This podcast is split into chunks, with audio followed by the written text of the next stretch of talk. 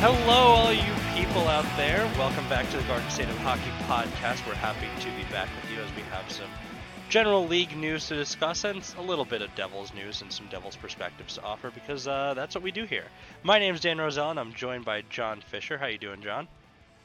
I'm doing well. How are you doing today, Dan? I'm doing well, and I'm excited because for the first time in my life and most other people's, the Stanley Cup Final is currently being played in September, and the final itself features an unlikely matchup, and I'll say unlikely just because of one side of it between Dallas and Tampa Bay. And I, would say that no one really expected Dallas to be here. There's some analysts that picked them, but the way they started the bubble, it looked disastrous potentially. They looked to be um, one of the teams in participating in the round robin that could not get it together after the pause, but some something flipped. Dallas became a finalist, and not only that, they took Game One from Tampa Bay in a relatively convincing fashion, even though Tampa Bay outchanced them. Uh, Dallas seemed pretty stable the whole way, and that's in most part because of likely Conn Smythe winner if Dallas wins, Anton Khudobin. Oh, absolutely. He made 22 saves in the third period, and true to the point of you know what they say about a lot of. Uh, championship runs in pro sports, you need guys that you've never heard of to step up, or guys who don't get a lot of uh, public, you know, a lot of pub to uh, make big contributions. In game one, your goal scorers for Dallas were Joel Hanley, who scored his first ever NHL goal of any type, uh-huh. as the 29 year old AHLer. Um, was called up and he scored the very first goal of the Stanley Cup Finals. Defenseman too. Uh, Yep. Jamie, speaking of defenseman, uh, noted non sniper Jamie Oleksiak put in a rebound uh, to make it 2 1. Uh, hero of game seven against um, not not the uh, of their second round series. Uh, Joel Kiviranta. Yeah. Yeah, against Colorado. Thank you.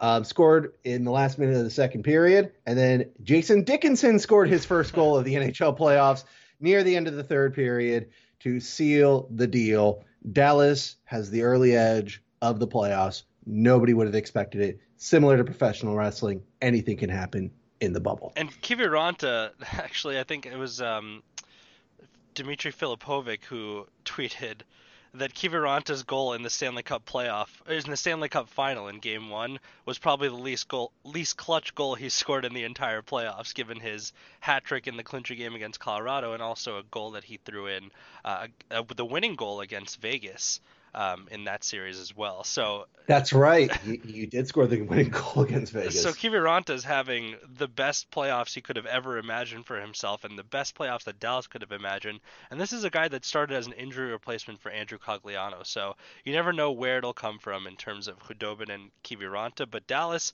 takes the one nothing lead. But uh, you know their opponent Tampa Bay has been here before. They've been to a place where you know they they drop game one and all of a sudden it's oh can they get it together and Tampa's shown a much better ability to bounce back this year than they had in the last uh, couple of years when they were the prohibitive favorite going into the playoffs, but they also, um, you know, ran into some struggles, ran into some unexpected matchups for them, and it'll be interesting to see how Jon Cooper helps his team bounce back uh, against a very tight Dallas team with a goalie that nobody can solve. Well, uh, fortunately for or I should say, unfortunately for Dallas, as you said, Tampa Bay absolutely has the weaponry, they have the talent, they have the assets, and they have the experience. And if Mr. Stamkos starts making a return anytime soon, good luck, Dallas. You better be hoping that your potential UFA goaltender, well, he will be a UFA goaltender, Anton Khudobin, continues to play on fire. Because the moment he doesn't play on fire, it could get bad. Yeah, it could get really bad. Yeah, and there's I mean, it, was unexpected for him to be playing at this level in general because he spent a lot of years as a backup, not only in you know his previous destinations of what was it, Carolina and Boston at least, um, mm-hmm. and in Dallas even he started this year as the backup behind Ben Bishop, and he just took the reins during the playoff run. You know, Bishop yeah, wasn't. Bishop's been hurt. Yeah, Bishop's been hurt, and he wasn't sharp when he did return. So Khudobin got trusted to carry them all the way there, and now we have our uh, first time in a long time matchup of Russian goalies in the Stanley Cup final as well. That's right, and um, well, Tampa Bay shouldn't be so worried about Vasilevskiy. Again, the main the main game for Tampa Bay is can you beat the hot goalie, mm-hmm. and if they do, and I think they do, they can. I think if any team in the league can do it, yeah, it's probably the Tampa Bay Lightning. But again, anything can happen in the bubble, so We'll see if it continues as we go on in this incredibly truncated Stanley Cup playoff situation where we're going to end the finals before October begins. Yeah, and worth noting again that throughout this entire time in the bubble, there have been zero positive tests for coronavirus. So they've really pulled off this tournament with it's worth admiring how they managed to pull this thing together and make sure that they could even play out the rest of the season. Now, the question is going to come when next season begins and what that'll look like. As Gary Bettman had a press conference um, earlier this week, which was there there are some parts of it that I think fans were expecting and some parts that were disappointing to fans, but he still does ex- or hope to play an 82 game season in 2020 mm-hmm. 2021. He mentioned that Seattle's uh, admission to the league in terms of starting to play will not be delayed for any reason. They will start play in the NHL in the 2021-2022 season and also that initially, while games might start with no fans, they're hoping that, you know, pending the global situation, they're hoping that fans will be able to come back first with limited capacity and then in full. Yes, and um, that's that's obviously the big concern here because what you know, say what you want about the owners of the league, most of the owners in the NHL are billionaires. They're not going to not be billionaires anytime soon. Mm-hmm. But the harsh reality is is that you want your organizations to at least pay somewhat for themselves. Right. And the NHL is a gate driven league. And just like the NHL, you know, if the NHL is going to be making ways to make it work, then that will impact how minor hockey lo- does it, how uh, college, junior hockey, like a lot of stuff rolls downhill based on whatever the NHL decides to do. And if they decide to go without fans, similar to what the NFL is doing um, in most of their places, and um, or if they tried to bubble up again, which is going to be even more cost to the NHL right. since you got to pay the hotels, you got to pay the rings, you got to pay the staff. It's um, it, it's going to be a big challenge, and of course, a lot of the stuff is out of the hands of the NHL. If the state of New Jersey, for example, says no, we're not going to allow any gatherings mm-hmm. of over X number of people, and X number of people is less than the number of people you need to have a hockey game, then guess what? You can't play games at the Rock. Right. You know, I mean, it's not even an option. It's just you're just not going to be able to do it. So it, it, it's a massive challenge. I, I, have to give a lot of credit to the league and, and the Players Association for figuring out the return to play format as you know unideal as it was in some cases. You know, you could argue it wasn't the most fair situation in, in some regards. You know, how comes you know 24 teams get in? How come Montreal and our hated rivals got in? How did Chicago get in? But the reality is that they pulled this off in two months. Yeah, a full playoffs that was not watered down outside of maybe Washington and maybe uh, I don't know maybe a couple other players like everybody took it seriously it's been competitive it had all the snarl and beef and grit and nastiness that you want in playoff hockey it has all the uh, glories and the highlights and the you know dazzling arrays of booyah and woo yeah of, of your uh, moves. It's uh it's got everything together, and as you said, without anybody getting infected. So clearly, the NHL has made it happen. But you know, an 82 game season with a full playoffs.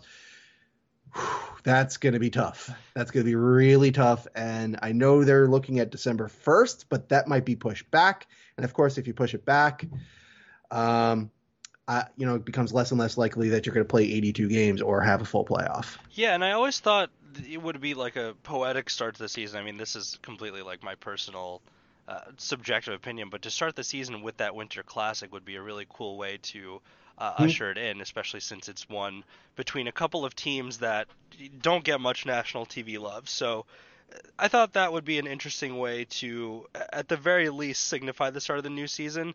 I mean, there's so much weirdness about the bubble that we did get two teams that a lot of people expected to be in the Stanley Cup final before the season started, but we got the first Southern matchup in the Stanley Cup finals ever, and it's played entirely in Edmonton. So that's just one of the weird factors that, uh, you know, goes into this season and what they did to return to play. But again, you're right. They did a great job maintaining the environments, and the challenge grows when you have to create 31 different bubbles as opposed to just the two on each one on each coast.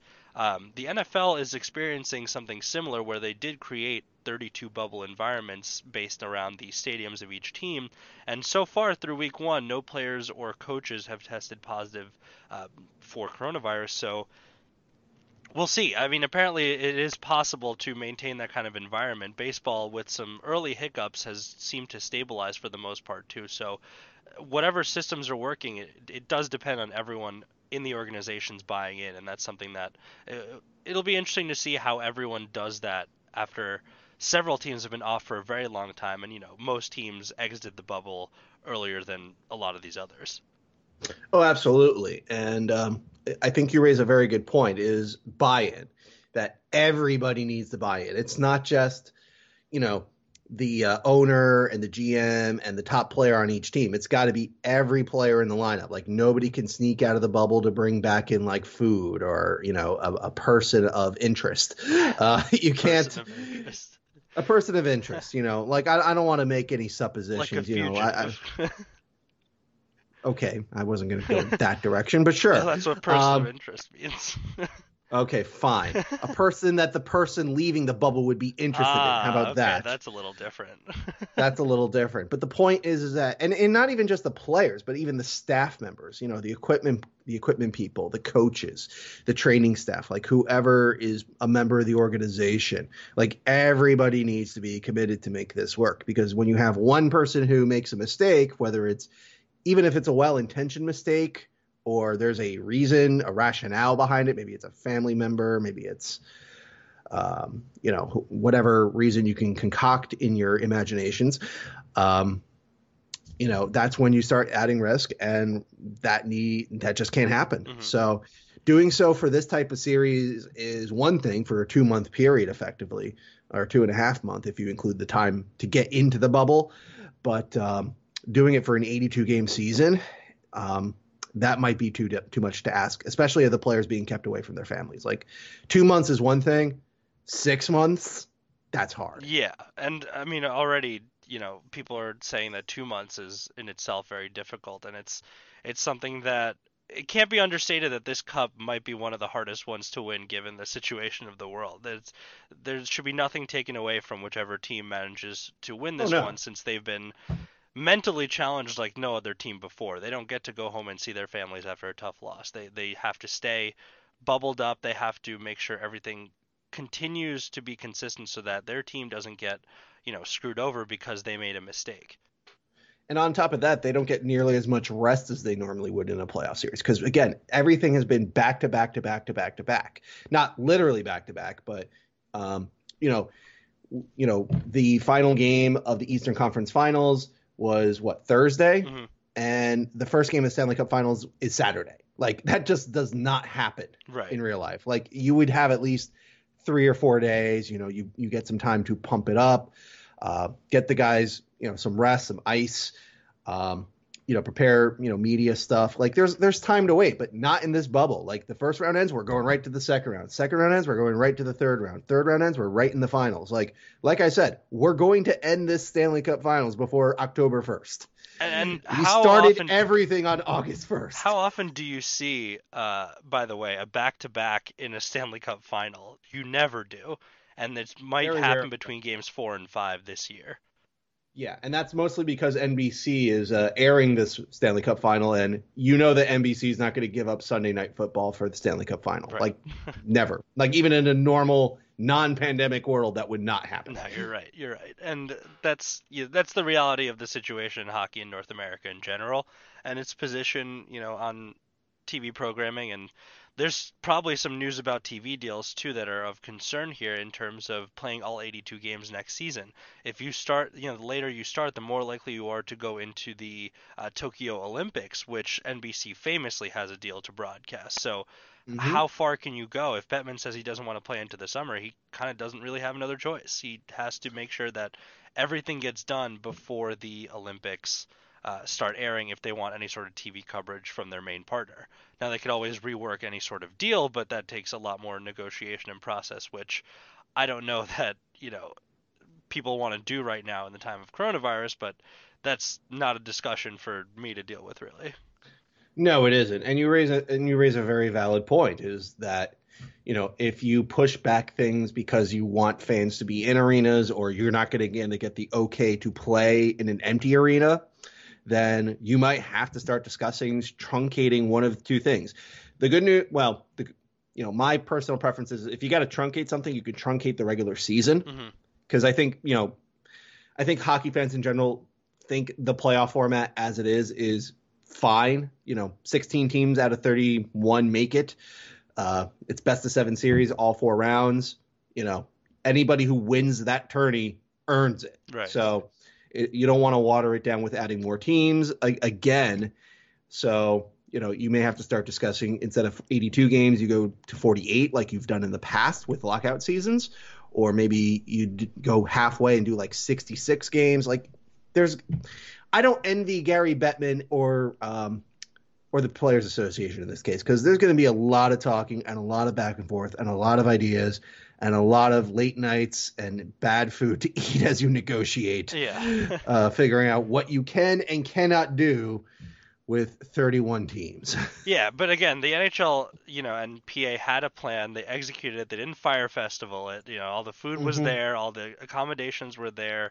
Um, they set up places for the players to, you know, be able to relax in some way, despite the stresses of the bubble. So we'll see how they manage to navigate this situation. In terms of uh, the fans coming back, I can see a situation where, like in football, it varies by state depending on uh, the progression of coronavirus in that state. Like you said, if New Jersey decides that they can't have gatherings over so many people, then it's not going to have gatherings of that many people. And potentially, you know, if they can't use the facilities, even luckily the Devils are in an area where there's plenty of hockey rinks around, but it, it's obviously not ideal. right. So you know what isn't ideal, Dan? Um, the fact that we have to break for a quick commercial. Well, that's not ideal. That's doing business. That's right. with you. but it's certainly not ideal. So we'll be back on the other side of this commercial uh, to talk about what really isn't ideal. Mm-hmm. All right, so John, tell me what's not ideal. Trade rumors. Trade rumors involving players. Yay, our on players. the New Jersey Devils. Yeah. Yes. That's right. There are some Devils related things on this podcast about the New Jersey Devils. Weird. Um, so, so, as we've discussed last week, um, the, the salary cap is going to be flat, and a lot of teams are looking to shed salary, even if they're big market teams like Philadelphia or St. Louis, who already has started with the cap um, uh, removal. Not just because of concerns about future revenue, concerns about uh, what you're you you are or are not going to have in a 2020-21 season, but just over the fact that you need cap space to re-sign your players. And um, so rumors have already started, and two Devils have come up over the past couple days uh, from the what I'm just going to call hockey and media people in the world of uh, of the internet. Mhm. Number one comes from our friend uh, Pierre LeBrun and the staff at the Athletic. They have a, a trade board that they're constantly updating because there's increasing rumors and and things that are changing. The big one recently is Alex Pietrangelo of St. Louis uh, supposedly being told by St. Louis management, look, if you want over nine million dollars aver- average accrued value, then you can go hit the market. Right. Um, so it looks like he's going to be available um, if you're willing to spend the money. But number six on their trade board is the pride of Montvale, New Jersey, Kyle Palmieri. Yep. And uh, this is a curious one because apparently there, i i no one knows if there have been talks of an extension or if there have been talks. They've been very preliminary, but as we're un- as we don't know what the future season is going to look like, apparently those talks have been shelved, and that has only increased the possibility that um, Mr. Palmieri may be um, dealt in the near future Right. since he is an expiring contract going into 2021 2022. The NHL draft is going to be days before free agency begins. So, you know, that's a popular time for players to get moved. Um, and Palmieri, you know, he has, even though he's got a modified no trade clause per CapFriendly, which allows him to submit an 18 no trade list. What that means is that you've got, well, you've got 23 teams that you can be traded to Mhm. and he makes less than five million dollars, which makes his. Uh, this is all pointing to the fact that he's rather affordable. So Dan, how do you feel about the possibility of Palmieri getting traded? It's something that we even prepare ourselves for at the last deadline, honestly. It's, it's something that I could see happening. I think the situation has dramatically changed for the Devils in terms of where they were talking about him last time, where their entire staff has been changed over and um, you know he would represent a perfect veteran transition point leadership voice in the locker room now that Andy Greene is gone Um, and who knows what his future plans entail since he's just been eliminated from the playoffs. But it's something that again, I've already prepared myself for this possibility since the Devils had to basically do a fire sale at the last deadline, and Palmieri could fetch some good value, and he still can't, or he could have fetched some good value then, but they didn't really have the need that they do now as he only has one season left on his contract. I can see him getting moved, I can see him staying, but if he does get moved, they better get more than what they got for Blake Coleman. Yeah, absolutely. And that's really the tricky part here is the fact that, you know, if Palmieri goes, then the Devils need goes from they need wingers to no, seriously, they badly need wingers because after Palmieri at right wing, you've got Jesper Bratt, who I like, but he's not a top line first, you know, line right winger unless you know he gets hot with Nico Hischier again. Mm-hmm. And your other options on the roster would be Joey Anderson, uh, and if you move Michael McLeod to the right side or uh, you you convince Gusev to play on his natural hand, or you go to the minors and say, "Hey, Boqvist," or "Hey, Zetterlund," or "Hey, Bastian." Foot. You want to spot? You want to or or Nolan? Nolan Foot's a left winger. Mm-hmm. Okay. But but you know, hey, the point is, do you just leave it open for you know the prospects to take over and just kind of lump it for a season? That's the thing. I have no idea whether or not this season is intended to be um, you know, a, another lost season where you're just going to get another top 10 draft pick and you hope some some of the younger players out of the system develop and be players for the future or do you want to try to at least play some meaningful games in March and try to be at least a little more competitive to show that you're just not to show the fans that you shouldn't be wasting your money on another bad hockey team? Mm-hmm. Yeah, it, I don't know. It's hard to say because I think a lot of it, you know, a lot of last season's plans while they may have been in the back of someone's mind to trade Palmieri before his contract expired, the need became much more urgent when the Devils ended up being bad. Now, you don't know what they're going to look like this year. The chances are that they're not going to improve to the point where they don't need to trade anyone. They actually need to buy at the deadline, but you never know. There's a whole new staff in. There's something that could just click. Blackwood could completely take over in the net, and that makes all the difference as we've seen um, between a winning team and a losing team, especially in the bubble. So I think that with Palmieri, it, it's something that unless whoever you pay in free agency to fill that role is probably going to be less valuable from a chemistry perspective than Palmieri is right now. So I'd like to see them mm. negotiate something with him and maybe make him the captain even. He he makes sense as someone who would fill that role. Right. And again, you know, going back to what was reported at the Athletic, the big concern is really more about the fact that we don't know what next season is going to look like. Mm-hmm. So there is va- there is some sense to say, hey, let's not negotiate an extension until we have at least a clue as far as what next season's going to look like and whether or not we expect the cap to stay flat for longer than next season because we know it's going to be 81.5 million next season for sure. Mm-hmm. And if you're not going to have fans for next season, you can almost guarantee it's going to be 81.5 again. Right. Right. you know, and that just puts teams in, in, in binds where they have to, you know, be more judicious with their money. And Palmieri if he gets an extension or even if he gets traded, his next contract, it's not going to be for peanuts. He's going to get paid a good amount of money to play hockey. Right. So, you know, this is one of those things where maybe this is just more of a case of I don't see an extension, so some people think he could be traded, but it could be just he's not getting an extension yet because it doesn't make a lot of sense to make an extension right now. Well, he runs so. into the problem that Pietrangelo kind of runs into in terms of age, right? Palmieri is what 29 right now. That's right. He's right on. The, he's right near the dreaded 30s. yeah, and Pietrangelo is asking for nine million, and even on a short term for a 30-year-old, nine million for a season is a steep price to pay when the salary cap mm-hmm. does not change. Yeah. Uh, but yeah, that's why I, you know, if anyone thought the Devils were going to be linked to Pietrangelo, I don't think there's a chance that happens. But um, they do have the well, money for it. Well, they could they could make some more money available. Let's go talk about the second rumor, and this mm-hmm. is one that came completely out of left field. Yes, it comes well. It comes so left. It comes from all the way from Vancouver, British Columbia, Canada. Mm-hmm. Uh, your boy Ray Ferraro, the man that John Buccigross calls chicken parm and nobody else calls chicken parm, uh, was on TSN Radio Vancouver, TSN 1040. And, you know, they're talking hockey because, as you do in Vancouver, like you're not going to talk about the Whitecaps You know, they're terrible. Don't talk about soccer in Vancouver. The point is, is that they're talking, and somebody brought up the possibility of Damon Severson, and Ferraro was quoted as saying, "Oh, yeah, I think Damon Severson has maybe soured in New Jersey. He can skate. He's got a howitzer for a shot, right shot. Yeah, if he's available in a ballpark you can make work, he's the guy that you can make work. And he notes that he would come at a cost that's much more affordable than Matt Dumba, who is on the trade block supposedly, because Bill Guerin is making trades to make trades, Dan, and yeah. Matt Dumba at six million a year is somebody that he may want to trade.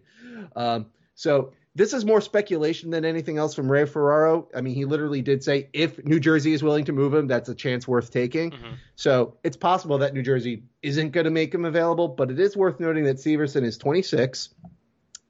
His cap hit is the longest non-Hischier cap hit on the books mm-hmm. at uh, 4.16 uh, for the next three seasons.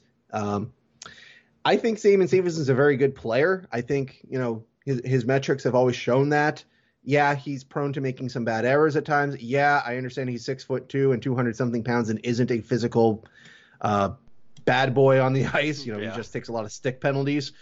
Um, but I think he's a fair. I think he's a quality defenseman in the vein of you know the Jake Gardiners of the world, guys that you know your defense could use to you know really solidify things. But in the same vein of Palmieri, if you don't expect this team to be good for a while, and excuse me, you get an offer to say, hey, Severson can net you a first or can net you a good young player from Vancouver, Brock Boeser. uh, that's that's a that's a deal you may want to consider taking since the Devils do have right-sided defensemen. You know, Subban is likely going to continue to play over Severson as he should since he makes almost double the mo- more than double the money Severson makes. Yeah. Uh, so, you know, that is that's a possibility. I I did not expect Severson's name to come out, but you know, if Vancouver really wants a right-sided defenseman and they're really willing interested in Damon Severson, if Fitzgerald is smart and shrewd, he can command quite a bit in return from Vancouver, who doesn't have a lot of space to play with. And then you sit Ty Smith down and say, "Listen, we're seriously considering this, but you ready to go? Like this, this is your yeah, exactly, exactly. There has to be an understanding that somebody's going to fill in the gap, uh, unless they do decide to spend all their money on Alex Pietrangelo, mm-hmm. which you know, wouldn't be the worst idea in the world, but you know, it wouldn't be my idea. But yeah, you need to have an understanding from Smith or even Kevin Bahl to say, look, the expectation is that you're going to play, so you need to be ready to play like now. I'm wondering where this notion that the Devils have soured on Severson came from because I don't. Yeah. I I don't really know that that's the case. I think it was pretty much acknowledged that Severson was their most effective defenseman last season, and I I don't think anyone in the organization has said anything to the contrary. So I'm wondering where Ray Ferraro got this um, got this notion that Severson would be on the move. Maybe he just looked around and found a young defenseman that would be a cheaper price option than Dumba, but I, I I don't really know. There is nothing specific that I can think of that seems to indicate that Severson, um, you know, the Devil's brass had soured on Severson at all. Absolutely, and I agree. I, I don't unless Ferraro is hearing something else. Like again, we don't know who these guys are talking to. We don't know if he's hearing anything from Severson's agent or Severson himself, or maybe he's got a source inside of New Jersey where it's like, well, under Shero they liked him, but maybe now that Fitzgerald is is is now the boss, which is even then that I, I'm saying it out loud, and I'm sorry for correcting myself in the middle of my own thought. But you know, he was the assistant GM under Shero, so it's like unless this guy had a problem with Severson and he was just kind of keeping it under wraps, um, yeah, I don't I don't know where this souring comes from unless Ray has some inside info that we're just not privy to, or he's again just speculating on Vancouver radio because he's trying to drum up interest for the radio show for the team that is obviously not playing hockey right now and apparently needs to have every type of rumor surround themselves uh, in Western Canada since, you know, he's not in Toronto. mm-hmm, exactly. And I don't know. It's that time where only two teams are active and every other team can potentially be part of trade rumors, especially since trades were unlocked for any team not in the bubble. Uh, yep, longer. and we've already seen a couple trades. Yeah, we've, we've seen already several. seen. Uh, yeah, exactly. The so, Staal yeah. for Johansson, by the way. Let's mention that as a uh, former oh. former Devil Marcus Johansson gets traded one for one for Eric Staal. And again, you mentioned Bill Guerin just making trades. This is the first time I've maybe heard a GM admit that he made a trade for the sake of making a trade. Well, there's value in honesty, Dan. Uh, I guess so. I don't know if it's I don't know if it's smart. Yeah. I don't think it makes Minnesota any better because Johansson's one of those players that yeah he's pretty good when he's healthy, but the problem is when he's healthy. And yes, it's not his fault that Brad Marchand cheap shot at him with an elbow to the head. It's not his fault. You know the injuries aren't necessarily Johansson's fault, but you know rule number one of lots of things is that you know you got to be able to play, Mhm. and he for for X and Y reason has that has always been a challenge with Johansson. And the more confusing thing is that Eric Staal's been really good in Minnesota. Yeah. I, I don't know why Minnesota felt the need to move him. Again, it's one of those deals to make a deal, and I guess this is why now all this, you know, Dumba is on the block, and I'm sure you know if you dig deeper into Minnesota, I'm sure some other players might be available that otherwise wouldn't have normally been available. But now Bill Guerin is in charge, and dang it, it's his team, and he wants to make it in Im- in his image. Yeah, and also, you know, they they trade away one of their better centers as another one retires. Like or not retires, but they said they wouldn't be re-signing Koivu because again, long injury history with him too and he's been uh, you know, He's old. brutalized with a- injuries especially recently. Uh Exactly. they're not re-signing him. So what are they going to do? Are they going to put Johansson at center because I think that's not the best idea for a team that has any sort of competitive aspirations while Zach Parise and Ryan Suter are on their massive mega deals that don't expire until I don't know 10 years from now. it's not 10 years from now. It's maybe more like let's see they signed in 2012, so 5 years from now, but that's still a ridiculously long time.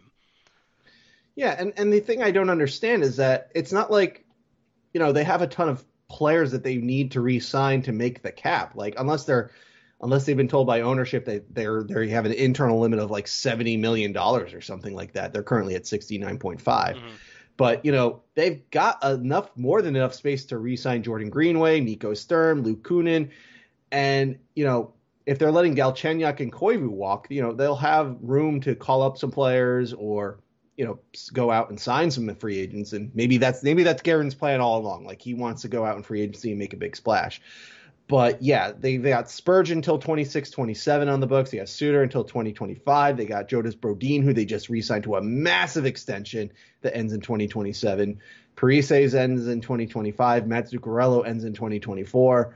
But even with all that, they still have on the 81.5 cap, they still have over close to 12 million dollars in cap space. Like I, I I don't get it. I literally don't get it, Dan. I don't know. It's so it's so strange and it's so it was a very out of the blue deal and I think that the Sabres were on Staal's no trade list, but only because he didn't expect them to actually want to trade for him, which is He he didn't put it there. yeah, so he didn't put it there. So I don't I don't know. It's a weird situation, but again, it opens up the possibility that these trades could happen as soon like at any point really and it, as we get closer to the draft, I'm assuming that more will happen as teams Oh yeah. uh, solidify their draft position and try to figure out, you know, who they're going to be picking. And all these teams that have extra first round picks, they're going to be the bells of the ball here. And one of those teams is the New Jersey Devils. They're going to be a very, very popular team to talk to on October 6th. I Mhm. mean, three first round picks and a new GM. Uh, yeah, he, you know, Fitzgerald's phone is going to be blowing up. Mhm. Uh, I hope, I hope the Devils um, contract with either Verizon or T-Mobile or Sprint or um, Cricket Wireless. you know, they've got all the minutes and the data they need because they're going to be spending it. Uh, that week, that week of October 5th through 9th uh, is going to be an incredible week for hockey news. Like you're going to wake up if you're in like a coma and you wake up on October 11th, you're going to be like, "What happened to the NHL? Why are all these players elsewhere?" Yeah. Uh, because it's all going to go down that week. You literally have free agency starting two days after the draft ends, Right. and the draft is always a popular place for big trades, as as the aforementioned Palmieri trade, whom the Devils did acquire in 2015. You know, if somebody comes to the Devils said, "Hey, we want to get, we want you to take this big player off our hands. We just want 20th overall," you know, who knows? Maybe that does happen. I don't think it should happen, but anything can happen in the NHL, Dan. Yeah, and those names are the only ones we've kind of heard thrown around in rumors so far. Um, Mhm. You know, potentially there's a sniff of a Will Butcher rumor here or there, but there's not much substantial about uh, No. any of these really so far as people focus on the Stanley Cup final. And again, I'm sure when that ends as well, there will be more action on the trade rumor front. But uh, it remains to be seen where big free agents like Pietrangelo will go. Big free agents like I don't know, one Taylor Hall might end up going. Um, Well, he's not going to Arizona. Right, and it seems like it really seems like there's been it's been very quiet on the Hall front. So credit to him and his team for keeping things under wraps for the most part because no one really knows what he wants to do.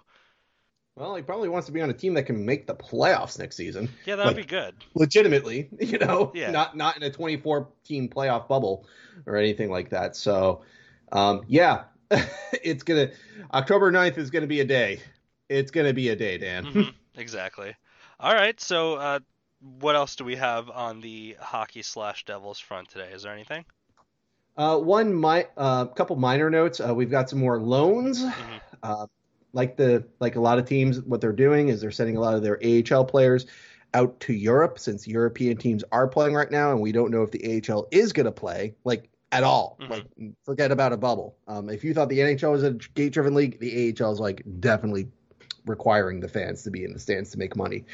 Um, so we have some players that are loaned out. A couple players have already been loaned out, like uh, Yegor Sharangovich, Mhm. uh, who's doing pretty well right now in the KHL. He's got four points in his first five KHL games.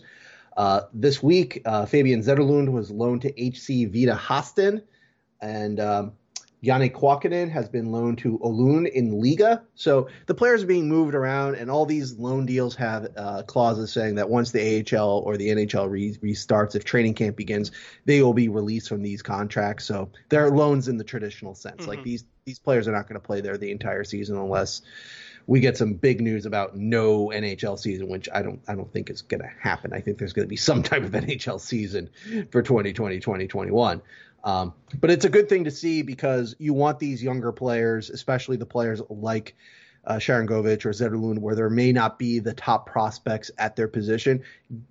They need to be playing somewhere. Yeah. Like not just working out. They need to be playing, work on their game, get some confidence, hone their skills in competitive games, and do so in an area that, you know, the lack of familiarity to them may actually be a bonus. It could show how adaptable they are to different situations.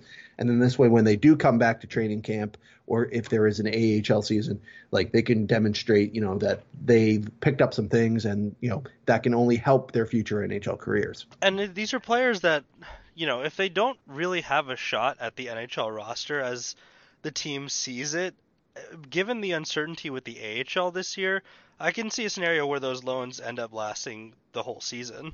It just depends on Yeah. the player and depends on what the AHL will be doing because there's some players that you know they can't really go to a juniors team and they can't they won't make the NHL roster uh, any way you slice it. Like no matter how impressive their camp is, it just wouldn't make sense for them to be on the roster for financial reasons or anything like that. So I can definitely see a scenario where a few of these players end up staying in Europe to uh, play out the season and get more experience. But the important thing is, as you said, they need to keep playing. Yep, they need to keep playing. And as we wait for further details, don't be surprised if you see a couple more loans go out. Um, but as we get closer and closer to whenever we think the NHL season might start, that may be where training camp may start. So who knows? You know, I don't know how much value there may be in loaning a guy out for a month or so. But, you know, again, for the Zetterlunds and the Kuokkanens and the Sharangoviches and the Studeniches of the organization, Mhm. even a month of games is worth is better than no games at all. Yeah, exactly. All, Mhm. all right, so as we resolve those and wait for more Devils news, we'll bring that to the end of this episode. And uh, we'll have more for you after the Stanley Cup final and more as rumors keep coming out and there's more Devils news and just hockey news in general. Keep watching. Things are getting very exciting. This should be a very fun series. It, you know, hopefully it lasts the distance because as objective observers, we don't really care if either team ends up too tired at the end of this.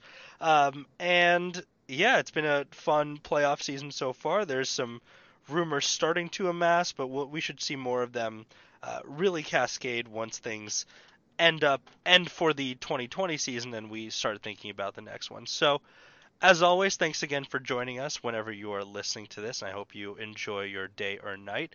And as always, again, let's go Devils. Go Devils.